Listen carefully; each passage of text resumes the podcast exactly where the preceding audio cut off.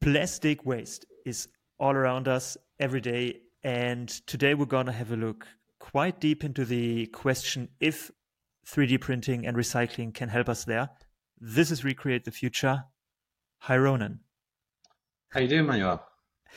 Very, very fine. Um, thanks so much for taking the time today. Uh, I know that you are quite busy, and it's always difficult to to, to grasp you uh, and to get to get you down. And today we have 30 minutes with you, and we're going to go all into 3D printing and how it's related um, to plastic recycling and recycled filaments. So, Super. thanks so much. And maybe you just want to introduce yourself briefly. Yeah, sure. Uh, my name is Ronan Hayes. Um, I am, as you can probably tell, not from the Netherlands. So, I'm actually an Irishman. Uh, I am one of the co founders uh, and co CEO of Reflow. Uh, Reflow is a sustainable material development enterprise which basically means we um, identify streams of, of plastic waste, then we transform them using engineering and recycling processes into material recipes that can deliver very specific high performance for certain applications in 3D printing. Um, so yeah, I mean that's a, a sort of a succinct summary, is it? Uh, absolutely, that sounds perfect. Um, so I think the, the, the most or the easiest way for everybody to, to to understand it is basically like in our rooms back there where we have our 3D printers. Basically, there are piles of your filament um, stacked up there, and it's recycled FDM filament for the largest part, which is probably the core of of the business, right? Yeah, exactly. So so um, really, the process for us is is the same. Um, but we deliver our uh, material recipes, are recycled, are sustainable in the sense that they could be biodegradable recipes in, in basically two formats. So one is your filament. So this is your, your roll. Standard size would be one kg, although you also have your larger 4 kg for your larger style uh, printers. Um, and then the other form in which we deliver the material would be in granule format. Um, and what's interesting about that is that is both within FDM, but increasingly we're seeing more printers that could just run off the granules and don't need the filament. The filament I would consider to be almost like fishing line for someone that isn't that familiar with 3D printing. So, yeah. Uh, while you mention it, I think um, during the last Formnext, I, I have seen the the granular uh, printers quite um, quite being a hot hot topic. Is this is this the same that you are seeing also in in basically your sales that it's kind of transforming from a bit more from standard filament to uh, to the granular part? Yeah, it's interesting. So Reflow started in 2016, so we've been at it a while. We're getting pretty old. Um, and when we were uh, starting, the only standard for FDM was was filament. So it, it, would be all on the rolls. There were a small number of, of people who had sort of experimental, very uh, large devices where they were attempting to do direct uh, pellet extrusion, but it was very niche. In the last uh, three years, there's been an explosion as a large number of engineering and printer manufacturers attempt to get the scale at which you can use direct pellet extrusion smaller and smaller and smaller so that you could have a conceivable um, small enterprise or even desktop printer that can run just on granules. Um, it's still probably not quite there. The price of the machines that can process just granules are um, probably out of the price range of most small businesses um, or individuals, but it, it will get there. Um, and, and basically the trade-off up to now has been the exact level of detail or precision which these printers can do versus scale. So if I want to print, you know, a big piece of outdoor furniture, some of these larger direct pellet printers are perfect. If I wanted to print a model like some of the guys behind me, yeah. uh, small in that level of detail, they they wouldn't be um they wouldn't be appropriate because of the nozzle size and the amount of material they deposit. Um, but I guess the advantage of them would be, and, and this is why people are working on it. Um, you you completely skip the step of filament extrusion and production. Yeah. Um, which and and I had the chance to to, to visit visit your production, which is probably just from a yeah, square square meter uh, share, which is the largest part in your production, right?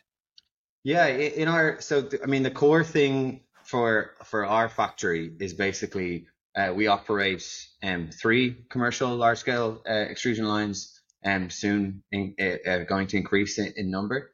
Um, but the other major component of it would be our material analysis, quality intake, quality testing. That's really the core, uh, interestingly enough, the core uh, focus of the business. When you're working with recycled streams, being able to stabilize between batches, being able to substitute between streams from different recyclers, our, our material collectors to produce a homogeneous product.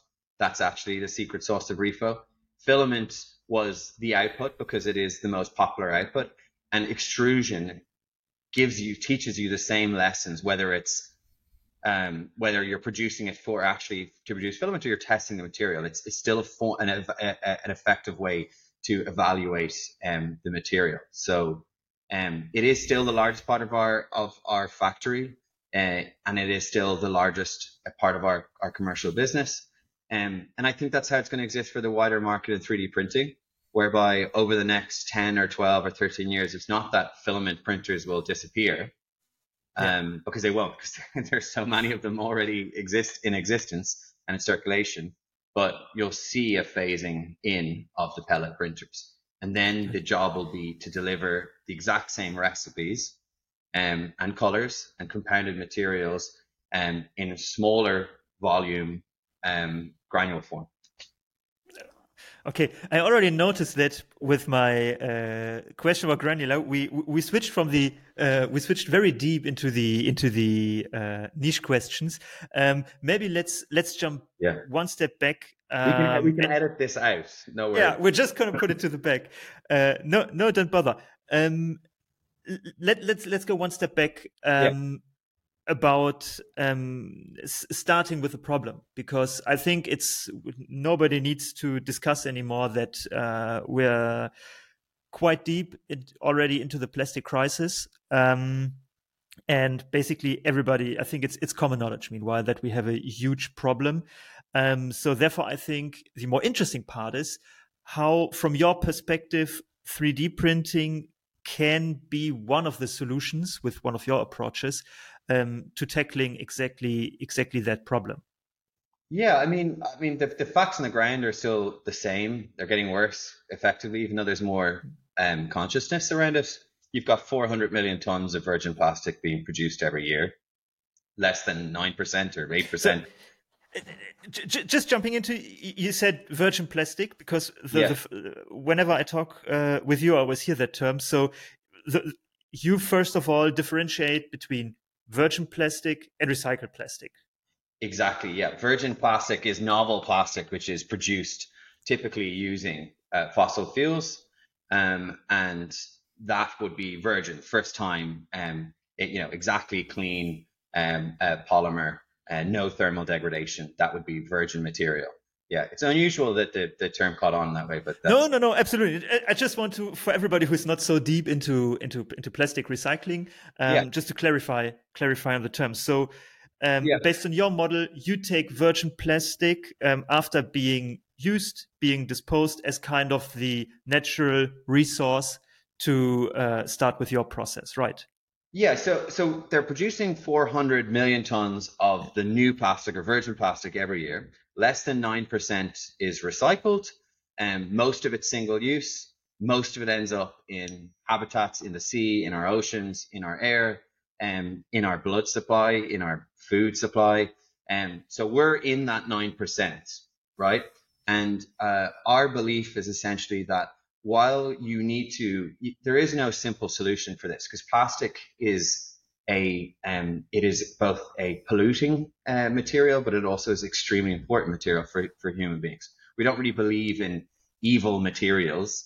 We mm. um, we sort of uh, believe that it's it's responsible. Humans are responsible. Human systems are responsible for carefully managing which material for which application. So, I mean, if we look at the list of plastics that we use, there are some that should just be eliminated because they are either toxic, they're non-recyclable, um, and then there are some which, uh, you know, can be replaced with uh, biomaterial alternatives, biodegradable alternatives. And then there are some, which are many of the materials in 3D printing, that can be recycled many, many, many times.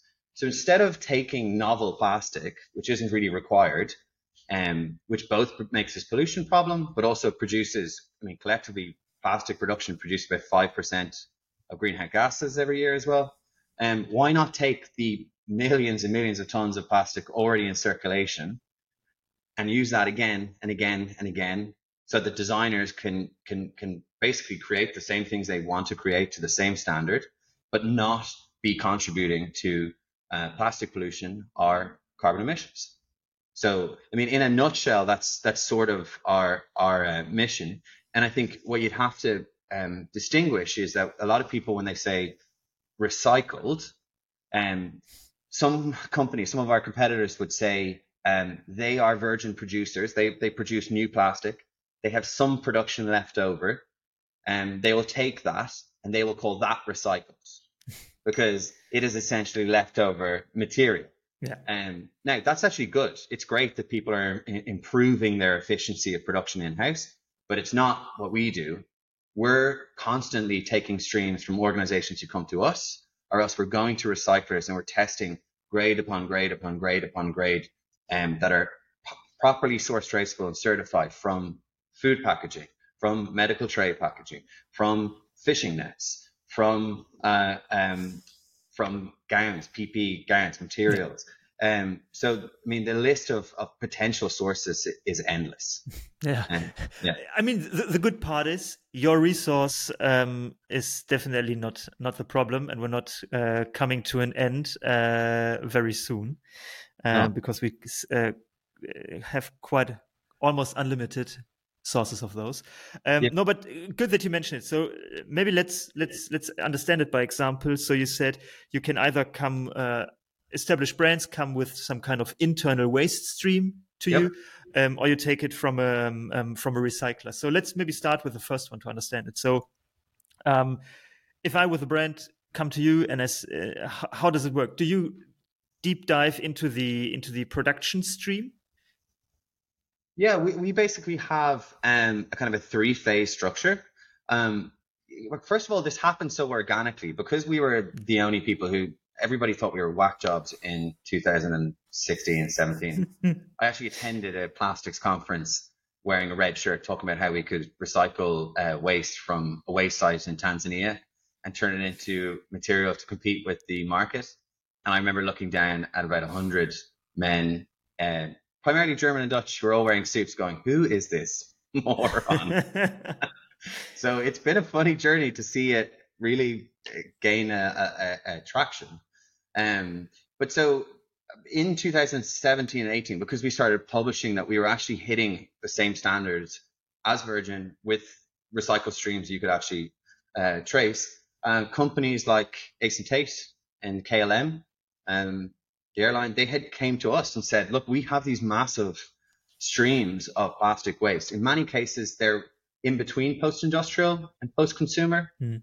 Post-consumer being um, they've already been used for an activity and now they've been collected. Post industrial being um, they have been diverted in the process of creating a product, typically. And um, these streams were good quality, they were consistent in their measure. What can you do with them?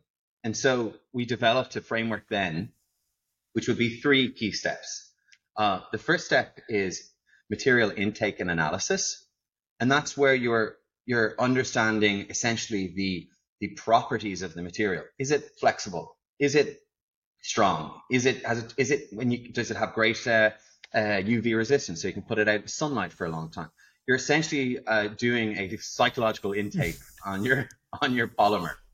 Um, and there's two broad categories that would be uh, mechanical mm-hmm. and uh, thermal or chemical.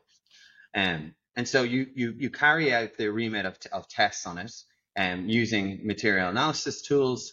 Um, and then that's your first step, sort of. So now you know what the potential of this material is. You can start to think already, what might its commercial value be in the market? What, what material might this be useful for? What type of designer would like to work with this material? Um, and then your second step is to say, okay, I've collected a batch of this material and I got this performance, but now I need to take many representative samples from that stream to understand what variation I'm going to get between batches. Like, do they have contaminants? Um, do they have another material in there that they're not aware of? Um, you're mapping the stream. You're understanding yeah. the flow of material and what you can expect from. Um, and that's basically the activity you carry out from the, from the first. And you work, at least we work very closely with our partner because we feel like if you do that work without them in the first step, or if they don't pay for it, there's no involvement, there's no engagement with it. So it yeah. not an exciting journey and it probably won't be pursued uh, as you continue. And then in your second phase, you're saying, okay, let's do this for real. We're going to collect, you know, X amount from, um, you know, sometimes multiple locations, um, multiple stores or multiple uh, uh, uh, manufacturing locations. And let's try to do a production run of this material. And we're going to try to find its running rates. We're going to try to see how it behaves. We're going to try to stamp out any issues we, we find with contaminants. Um, and then we're going to take the material and we're going to give it to either our own internal printing team or else find some really top end um, design partners from our ecosystem because we do sell the materials to amazing designers like yourself um, and see what they think about the material. How are they finding it? Would they pay for it? Um, what, what do they not like about it? What is, what is printing well? And that's phase two. And then phase three is saying, okay, we've got this. Presuming one and two went well, we've got this. We've got a good material. We've got good consistent flows of it. We figured out the issues with it. We've cleaned it. Um, we've got a good OEM, a processing partner. Um, we've got the proof of the of the 3D printing market. They love it. They're doing it. Now let's recycle this ongoing. And that's sort of the commercial um, framework route. Yeah.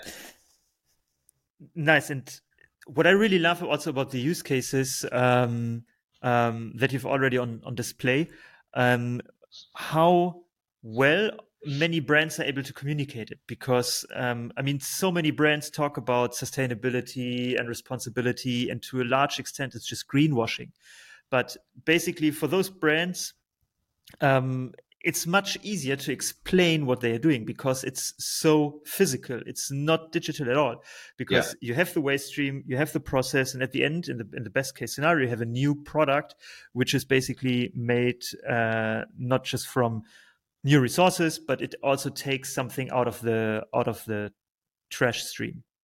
Yeah, absolutely, and, and I think in the process, you know, just because something isn't appropriate for 3D printing doesn't mean that that time is wasted. You now have classified your waste stream. You actually know its properties. And these properties are also applicable to other manufacturing methods, like injection molding. So for instance, when we worked with Ace and Tate, they had test lenses that hold your, your glasses in place. But of course, they're popped out in store when they arrive at the store. Um, and people have prescriptions, etc. So they have tons and tons of test lens material, which is perfectly clean. It was just display material. Yeah. Um, in, you know, you can split these. There's there's multiple types of them, but essentially, you have a material called PMMA, and that's um, a, an amazing material. It's used in greenhouses. It's got great UV properties. It's a perfect material. And it's not a very established 3D printing material, um, for a variety of reasons, which probably are too detailed. But um, we both developed the material for 3D printing, and then in the process, also realized that it could be used for injection molding and was an exit material for injection molding. So they actually produced their cases for their glasses from this material. So when you go down this journey of trying to understand um, the the properties of of the materials that you work with, it, it's never wasted if you're actually learning the lessons from from the analysis and you're doing it systematically. Yeah. yeah. Um, okay, I think uh, I've I've kind of understood what the process on the brand internal waste stream looks like.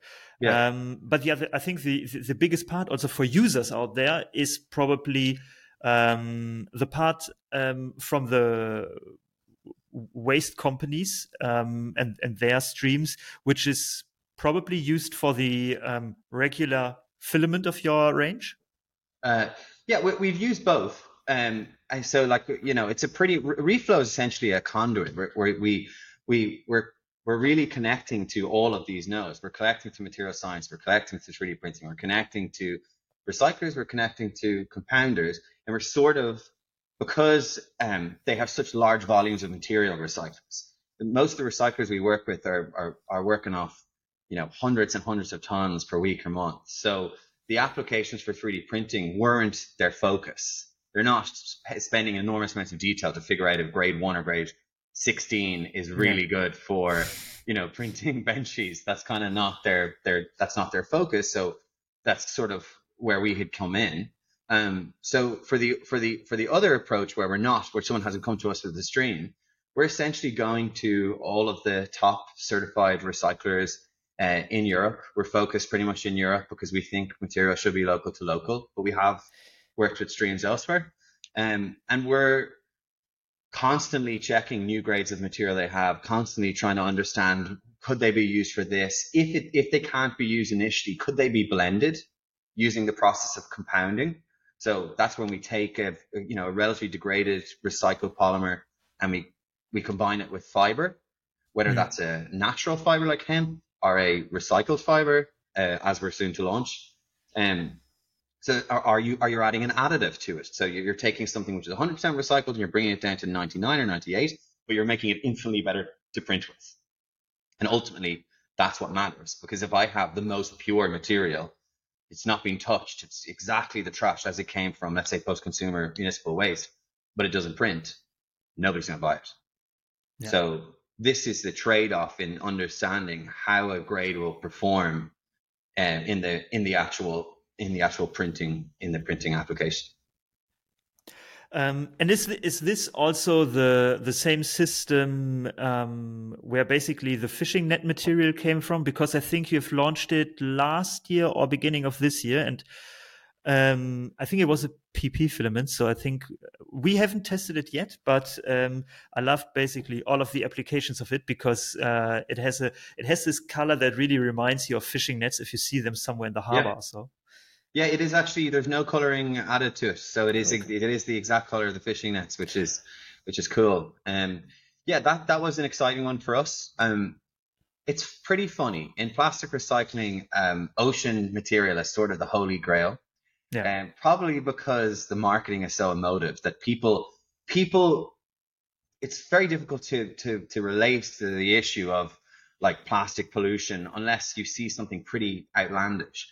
But when people inherently see fish choking or dying in in in heaps of ghost nets or plastic in the sea, that's something that lands with people emotionally. So, um, I mean, honestly, recycling can occur in the ocean or can happen more upstream before it gets there. So yeah. uh, it's funny that the ocean-based material is necessarily the one that people think, but I, I get it. We're, we all have quirks like this. Um, but we wanted to develop essentially an, an, a, a, recycled material that was tackling uh, pollution in the ocean. We screened around six different um, recycled PP and PA materials, PA being nylon, and that's the other material using fishing nets mm-hmm. typically. Um, and this was the one that we felt most confident about based on our uh, testing. Um, polypropylene is quite a tricky material. I think for the kind of experienced 3D printing users who, who, listen to this, if they listen to this, they will know um, it, it's subject to warping, expands in mm. shape. And so like if you're if you're dealing with that and then on top of that you're dealing with a lot of contaminants, again, nobody's gonna buy it.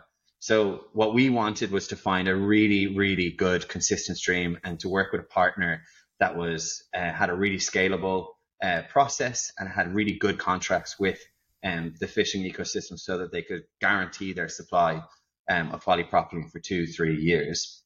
And then the second step we did was we blended it with glass fiber, which again to some people might be oh questionable. Why are you taking this material that's recycled? That's excellent, but you're adding a, a synthetic fiber to it.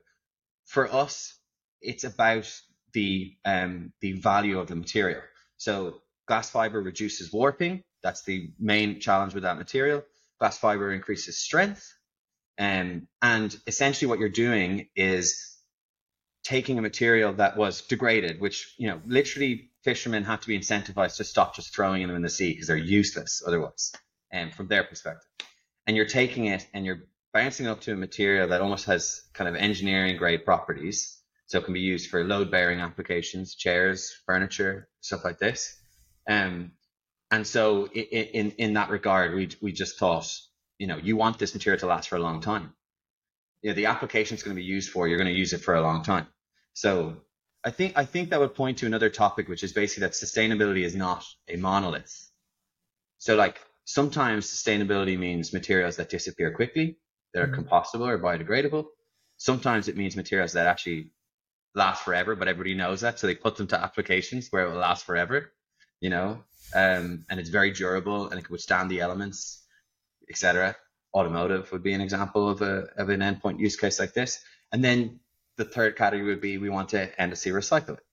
And there's materials that can fit in all of those buckets. That would be our perspective. Okay. Um, now I understood that I definitely need to try try uh, try the material here. Um, but maybe with having a look uh, look to the clock, let's let's jump into. Was that a tangent again? Was it? yeah, yeah. we, are we're trying to get to, to 30 minutes. Okay. Um, no, but a question we often get because we, we, I think for the majority of our products, uh, you know, we have like a PDF and there's like printing recommendations and we always recommend a recycled filament from, from you guys. Yep. Um, because we, we really, really like them. Um, and we think that for, especially for the consumer part, we don't see many applications that need virgin plastic. So um, I think there we're both on the on the same uh, same side. But very often we get the question about the price of, uh, recycled recycled uh, FDM filament. Maybe you can um, give us a, a, brief overview how it compares up to uh, virgin plastic filament uh, quality and price wise currently. Yeah, so I mean, when we started, um, we had a bunch of post consumer plastic streams that we were going to launch as products and we opted not to because from the very first time we launched a product, we wanted it to be as good as premium virgin materials because we'd seen the results. So we, we didn't want people to have to take a compromise in quality or in price to choose recycled. Now, unfortunately, if you compare several categories in the market, you have the top premium end of the 3D printing FDM market. If you're a BASF, you're ColorFabb these guys are so established. They've been doing it for a long time. They have massive factories. They've got great investment, great automation. Of course, they're going to have economies of scale and advantages in the quality process when as against a a, a smaller producer like us. Um, so so that's that's one thing to think about. They're premiumly priced, sort of on reputation. We're priced probably just below them um, because we have this extra massive step and activity, which is sourcing, finding, qualifying, and making sure it's consistent um, um, for every stream, for every batch. So we have more work to do there, but we're trying to stay in between them and say your budget grade. So your your your your economy filament, which is coming from you know in many cases Asia, um, sort of not really sure what the process is. Maybe sometimes uh, variable in quality, although some of them aren't, some of them are great. Um, no focus on sustainability whatsoever. Um, and we're not trying to compete with them because we can't. And, and we don't think that's what we want to do. If we commoditize materials for 3D printing, none of it will be sustainable. It will be cheap, but we'll have more plastic pollution. That's how it will work. Yeah.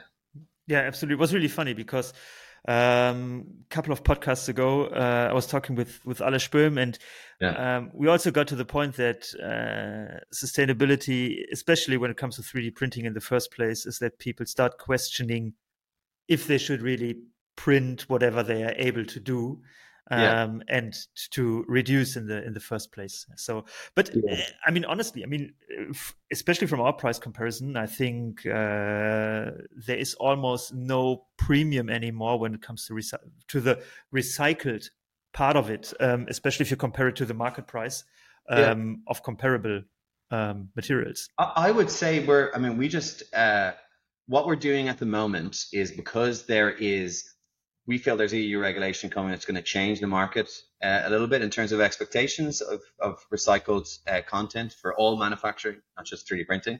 And um, we are advancing our systems so that we can produce a higher quality product from more degraded streams.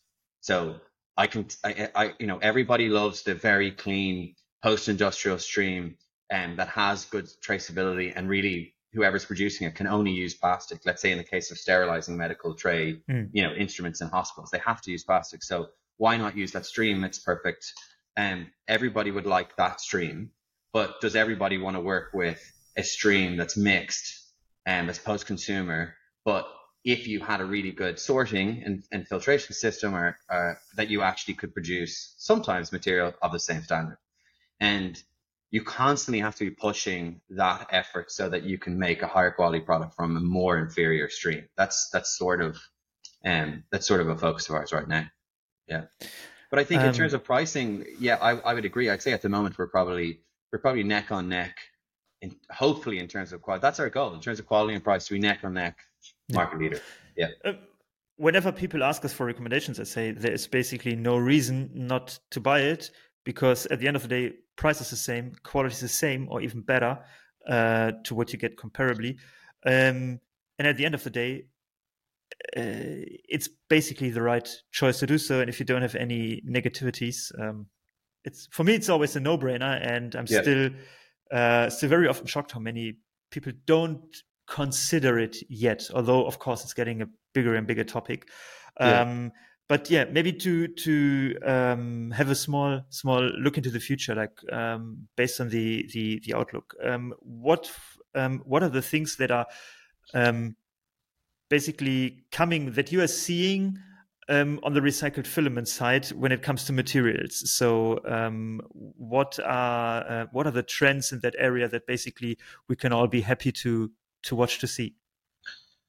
Yeah, I mean, um, I'd probably say there, are broadly speaking, maybe maybe three. Um, first of all, I think the area of natural fiber composites is going to become really, really uh, important.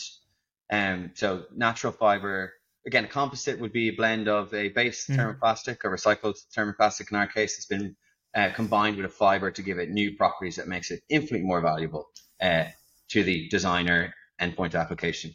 Um, and we think materials like hemp and flax um, have massive capability here. Hopefully, we've got something coming later this year in this in this regard. Um, and we're in the Netherlands, so to have a hemp material composite would be it, it, would fit, right? It would, it would be good. Kind of natural. yeah. Um, so, and also if you print it, there's a, a smell from it. No, that's not true. Um, made that up. Uh, the second one would be um, biodegradable materials, truly compostable biodegradable mm-hmm. materials. Um, so PHA is of, of strong interest here and um, can be blended with PLA.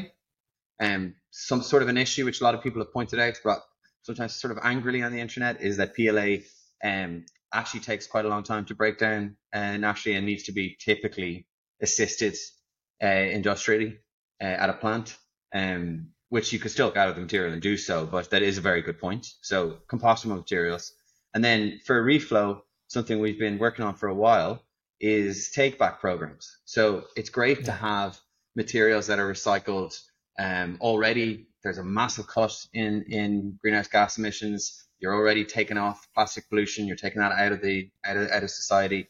But the next step would be then to take those materials back again from customers, provided there it's of suitable volume, because there's no point doing it you're going to almost use as much footprint to take back loads of small, you know, one kg rolls. But if you have a lot of medium-sized businesses who are using lots of material and some homogeneous material type, take it back, bring it through another cycle, sell it again. Um, yeah. So those would be the three that that we're focused on at the moment. But I mean, the world of material science and 3D printing it moves quickly. So. Yeah, absolutely. No, but um, jumping in on your point um, of take back problems, um, yeah we whenever we talk with with with with brands at enable 3d we always uh, bring up the point that the best the best point for a repurchase of a customer is when a product is is broken down and um, I always love the idea of take back programs where you basically take the full product back because this is the exact moment where somebody has a new need for a product or service to be to be served. Um, and on the one side, you you can you, you you have the perfect loop because you get all of the materials back into your uh, into your system where with a partner like you it can be like really really cool project. And on the on the other side this is exactly the point where somebody needs to buy again. Yeah. um, and it's it's basically like a natural loyalty program. And i completely don't understand why not more and more brands are working on this. Um, and basically trying to understand when to to close the loop on the life cycle to start the next life cycle of the product and the customer. So so I really like. Uh, yeah, I mean, I, I, I think most people who have seen some version of it are when they think about it, you know it feels right. You know, it's sort of like the antithesis of forced obsolescence. You know what I mean? Like this kind of thing when like let's say your, your laptop is damaged and you bring it and they're like, Oh, there's no point, buy a new one. That feels wrong. You know what I mean? I think if you're not like if you're a conscious observer, you, know, you don't even have to be particularly interested in sustainability or like but it's just you know it's wrong. It's like what a waste. So uh, I couldn't agree more to it. I do I do think the reason more people don't do it is because setting the systems up initially yeah. is a big undertaking. And I still for a lot of companies they might have you know small enough teams. It's been you know a difficult few years. They might have one person in sustainability or two people in sustainability. And actually the question is how do you and they need to be working inherently with the actual product team and production because Otherwise, it's not going to make sense commercially unless it's really ingrained in how they do things typically. So I, I think you will see glowing examples coming coming about very soon. But um, I think people people see them, they they love the idea of them, and then they think, gosh, is too much work. I think that's what happens basically. Uh, yeah. All right, Ronan. Let's let's get to the, to the almost last question. Um, so basically, um, based on your perspective, and you are really deep into the field of, of, of, plastic recycling, and then at the end of the day, making it to to three D printable material. Um, what is a development that you are seeing that most of us, which are outside of this bubble, um, are currently completely underestimating? I, should have known this question was coming sometime. Um, I mean, because I'm because we're so focused on materials on our end, I sometimes I, I you, we we we miss the wider picture in the in the 3D printing. I mean, we've already talked about some of them, which is direct pellet extrusion, which is yeah. you know a portfolio of of.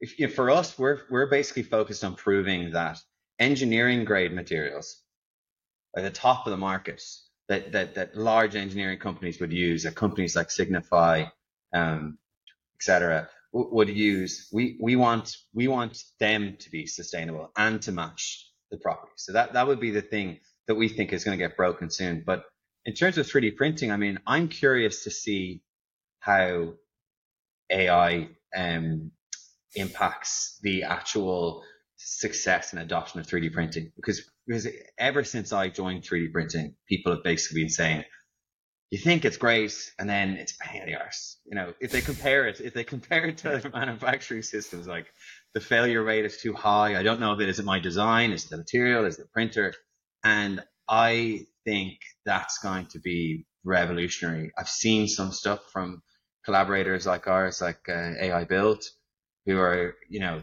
the concept of a print being corrected mid print. And that means that a huge number of very large volume applications will go to 3D printing that used to not. Because if you're 3D printing a boat and the print fails in the last 30 minutes after spending five days, you're, you're not going to come back to 3D yeah. printing very quickly. So um, the use of AI to massively increase efficiency in print, I think is is probably the the uh, the one that to, to watch at the moment, or at least it's topical, um, yeah. as opposed to AI destroying the world, which is the other topic people are raising. So. Yeah.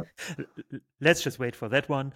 Um, and then, okay, uh, f- final call. If uh, somebody now uh, with a company with a non-waste stream understands, okay, maybe that's a really cool, uh, cool project to start. Um, how to start a collaboration with you guys? Um, we have um, open open forums on our website. Um, we are still a small team, um, so we, we see most of them. I mean, truthfully, we don't get back to all of them, um, which I sometimes do feel bad about because in the early days, if somebody was like, "Hey, I've got some waste in my room, will you recycle it?" You'd be like, oh, "Maybe," and that's not how it works now. So we can be a little bit delayed in getting back to people, but um, we have a project collaboration form on our on our site um, and also in our shop, you can you can ask for direct um, contact with us, and that'll be picked up by a member of of um, our commercial team. So we're we're pretty open in terms of communication, and maybe sometimes not as prompt these days at getting back to all of them, but that's uh, that's going to improve as we grow. all right. Um, Perfect, Ronan. Thanks so much for this uh, little journey into the world of plastic resourcing, uh, pl- plastic recycling, yeah. uh, and the easy and sometimes not so easy answers uh, to simple sounding questions. Um, yeah. Thanks so much. It's been an absolute pleasure. Thank you very much. Sorry if I went over your time limit. No, I was already expecting that.